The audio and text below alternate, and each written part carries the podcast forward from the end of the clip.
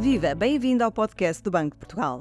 O meu nome é Maria João Gago e hoje vou falar com as economistas Charmine Sazed e Cláudia Brás sobre as diferenças salariais entre os trabalhadores da administração pública e os do setor privado. O pretexto desta conversa é a primeira edição do Políticas em Análise, uma nova rúbrica do Boletim Económico que com regularidade vai passar a analisar medidas de política económica. Na edição de junho, o tema que mereceu a atenção das nossas convidadas foi o diferencial salarial entre os setores público e privado em Portugal. Charmine e Cláudia, muito obrigada por terem aceitado este convite. Charmine, o Políticas em Análise conclui que há mais licenciados no setor público do que no privado.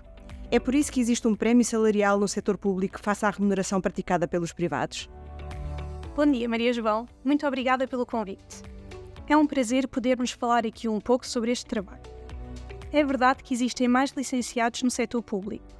Atualmente, cerca de metade do setor público detém um grau superior, o que compara com apenas 20% no setor privado. Esta é uma parte importante da história, mas não é tudo. Há outras diferenças entre os trabalhadores dos dois setores com uma experiência profissional. Os funcionários públicos têm em média mais 4 anos de experiência do que os trabalhadores do setor privado. Isso também contribui para o dito diferencial salarial.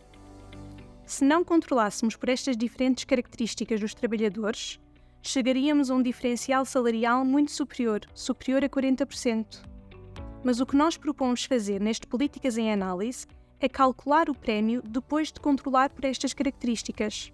Ou seja, quanto é que seria o prémio salarial se comparássemos trabalhadores do mesmo género com a mesma escolaridade e experiência? A conclusão a que chegamos é que o prémio que sobra, ou seja, que não se explica pelas diferenças na escolaridade ou experiência, é de cerca de 11% no período mais recente. O diferencial de salário entre os dois setores tem vindo a diminuir, por que razão? Este é um fenómeno exclusivo de Portugal? O prémio salarial reduziu-se em Portugal cerca de 3 pontos percentuais entre 2008 e 2019. Quando olhamos para o prémio por nível de educação ou ao longo da carreira, vemos que esta redução foi transversal. E este fenómeno não é exclusivo a Portugal, também se observa na média da área do euro. Mas é importante salvaguardar que a composição e dimensão do setor público varia bastante entre os países.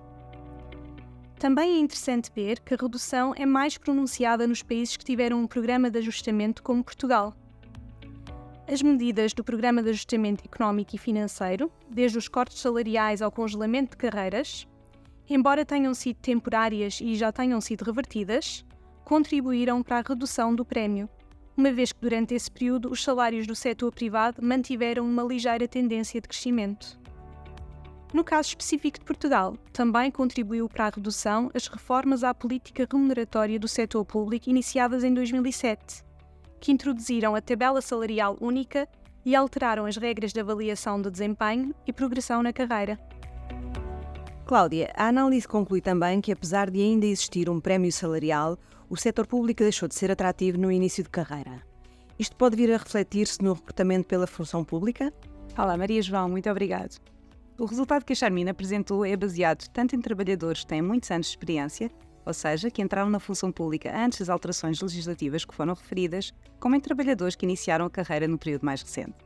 Por este motivo, achamos ser muito útil analisar também a evolução do prémio salarial ao longo da carreira, ou seja, tendo em conta os anos de experiência. Confirmamos efetivamente que o prémio salarial é crescente ao longo da carreira e que, de facto, o setor público perdeu atratividade para aqueles que estão agora no início da mesma. Com efeito para um licenciado no início da carreira, o prémio salarial é atualmente nulo. Isto significa apenas que, em termos salariais e para este nível de qualificação, ambos os setores estão em pé de igualdade no momento de recrutamento. Esta situação pode ser considerada até favorável, por contribuir para uma afetação mais eficiente dos recursos e para um mercado de trabalho mais equilibrado. Para além da dimensão experiência, analisamos também a evolução do prémio salarial ao longo da distribuição de salários. Neste caso, é importante mencionar que a competitividade do setor público não é constante ao longo da distribuição de salários, pois verifica-se que a vantagem salarial do setor público reduz à medida que os salários aumentam, em particular para os trabalhadores com mais anos de experiência.